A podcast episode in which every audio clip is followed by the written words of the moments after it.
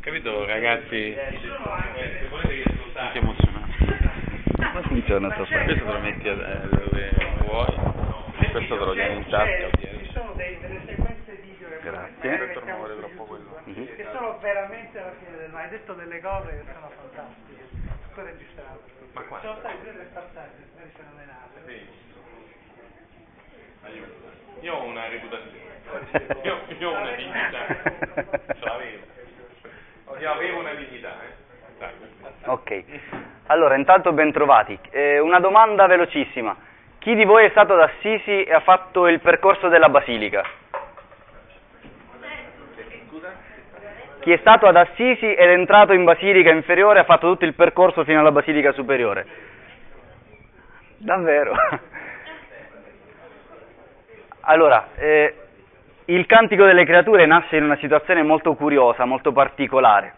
Sicuramente non è stato scritto di botto, giusto due parole per renderci conto di che cosa vuol dire eh, questa, questa canzone, perché nasce come una canzone. Sicuramente Francesco l'avrà ascoltato da contadini, da nonne, da mamme, di persone che avrà frequentato nel corso del- della sua vita.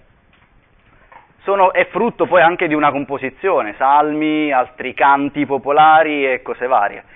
Tranne una cosa, tranne una strofa che è quella appunto scritta eh, sul letto di morte, 1226. Il resto del, del testo è stato messo assieme più o meno nel 1225. Il biografo, un frate perugino che si è messo a spulciare un pochino i ricordi dei primi compagni di Francesco, va in giro, chiede e racconta l'episodio più o meno in questo modo. Francesco si sveglia un mattino, tutto trasandato, tutto stonato perché ha avuto una notte terribile, pessima. Il particolare è che perfino i topi gli saltellavano sul, sulla- sul tavolo e non poteva mangiare, gli saltellavano addosso, gli tiravano via, gli mangiucchiavano la coperta, quindi non riusciva a dormire e lo disturbavano perché non riusciva poi a pregare. Lo deconcentravano in tutti i modi. Si sveglia tutto quanto distrutto, comincia a pregare per quello che riusciva un pochino a, a mettere assieme nel- nella testa e nel cuore e chiede a Dio che lo liberi da, questi, da tutti i dolori che aveva. Francesco già aveva le stimmate, mm, camminava un po' tutto quanto storto, tutto rovinato come uomo, 40, 43 se non mi sbaglio le, le patologie che gli hanno riscontrato.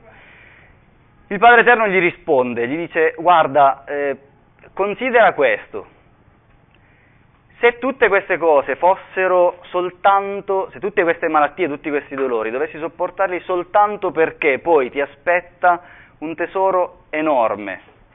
E non mi ricordo di preciso le parole, ma sembra addirittura che stia descrivendo una grossa cornucopia da cui scivolano via delle cose. Scivolano, scorrono. Se, se le tue malattie fossero per questo motivo, eh, ci staresti? La stessa domanda che gli aveva fatto il Padre Eterno all'inizio suo- del suo cammino. Francesco gli dice di sì e comincia a cantare. E comincia, altissimo, onnipotente, buon Signore e così via. In una situazione molto curiosa perché eh, continua a voler bene alle sue malattie che sono principalmente causate dalle stimmate. Continua a voler bene ai frati che lo stanno martoriando perché c'erano problemi per l'approvazione della regola. Eh, chi la voleva, chi non la voleva, il Papa che gliela dà, il Papa che forse non gliela dà sta, sta regola, i frati che la volevano in un modo, i frati che la volevano in un altro modo, insomma un sacco di polemiche, un uomo dal cuore completamente distrutto, eppure, eppure continua a voler bene alla terra, agli uomini, a tutto quello che è la sua vita, semplicemente questo. E a me è piaciuto molto il fatto che si riprendesse quell'espressione eh, il semplice fatto di vivere che vuoi di più, che c'è di meglio, che c'è di meglio perché è la sintesi della vita di Francesco e della spiritualità di Francesco. Non c'è nient'altro da dire su Francesco se non soffermarsi davanti a questa frase, contemplarla, eh, gioirne e farsi trasportare anche da quella bella allegria che porta. Francesco è un uomo brutto, piccolo, rovinato, lo ripeto, eh, non è bello a vedersi. Chi è stato in Basilica ha visto quell'affresco a fondo blu, che è quello classico su Francesco, dove ha, si vede Francesco anche le orecchie un po' farfanno, insomma, eh, larghe, grandi, no? come si dice, appunto, farfanno. Eh, non è bello, mm, le mani insomma storte, i piedi rovinati, sì, un uomo orrendo, a vederlo, orrendo, è vero, è così, orrendo, è così che lo descrive anche, anche tutte le biografie, è così che lo descrivono, orrendo. Eppure alcune persone a guardarlo testimoniano una cosa molto curiosa. Incontrare lo sguardo di questa persona era come passare in rassegna tutta la bellezza della propria personale vita, non tanto della sua, ma della propria personale vita. Ed è una cosa bellissima questa, perché negli incontri con questo tipo di persone è bello arrivare a un certo punto a racchiudere, eh, mettere assieme per bene tutta la propria vita senza lasciar perdere nessunissimo pezzo, dove la bruttezza può stare assieme alla bellezza di qualcosa di simpatico, qualcosa di eh, denso, morbido, consistente, un po' come la panna, allo stesso modo, che sopra la torta fa da quel tocco di gioia, di allegria, no? in quel modo. Uno straordinario commentatore della, degli scritti di Francesco, un tal frate anche questo, Éloi Leclerc, scrive di Francesco che guardava il mondo allo stesso modo di come Adamo lo fece svegliandosi per la prima volta e cominciando a dare il nome a tutte le creature. E questa è stata una cosa splendida, perché è una cosa splendida questa, perché ci troviamo perfettamente in sintonia. Eh. No, no.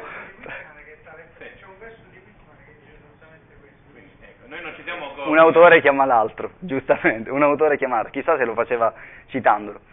Questo è bellissimo, perché in effetti Francesco non fa altro che riprendere, come già nella scrittura, il cantico dei, dei, dei tre giovani, no? benedite opere tutte del Signore, Signore, una roba veramente pallosa perché è lunghissimo, non finisce mai, dice sempre le stesse identiche cose, sempre se, cambia soltanto la parola centrale, veramente è pesante.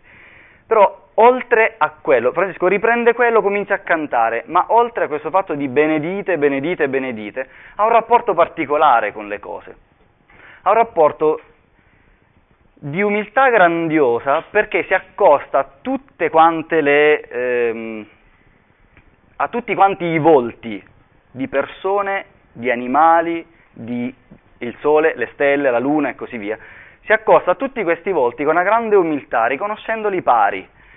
Io mi avvicino a voi con la bellezza, di, con l'apertura di sapervi donati a me e di trovarci sullo stesso piano e poter cantare assieme. È questo che si scordano gli ecologisti, che Francesco li guarda, li ammira, li ama tantissimo, li chiama fratello, fratello Sole, sorella Luna, con quel filmaccio di, di Zeffirelli. Eh, fratello, fratello, fratello, perché esiste un grande papà che ha fatto, che è bello, il papà ha fatto questo mondo meraviglioso. E questo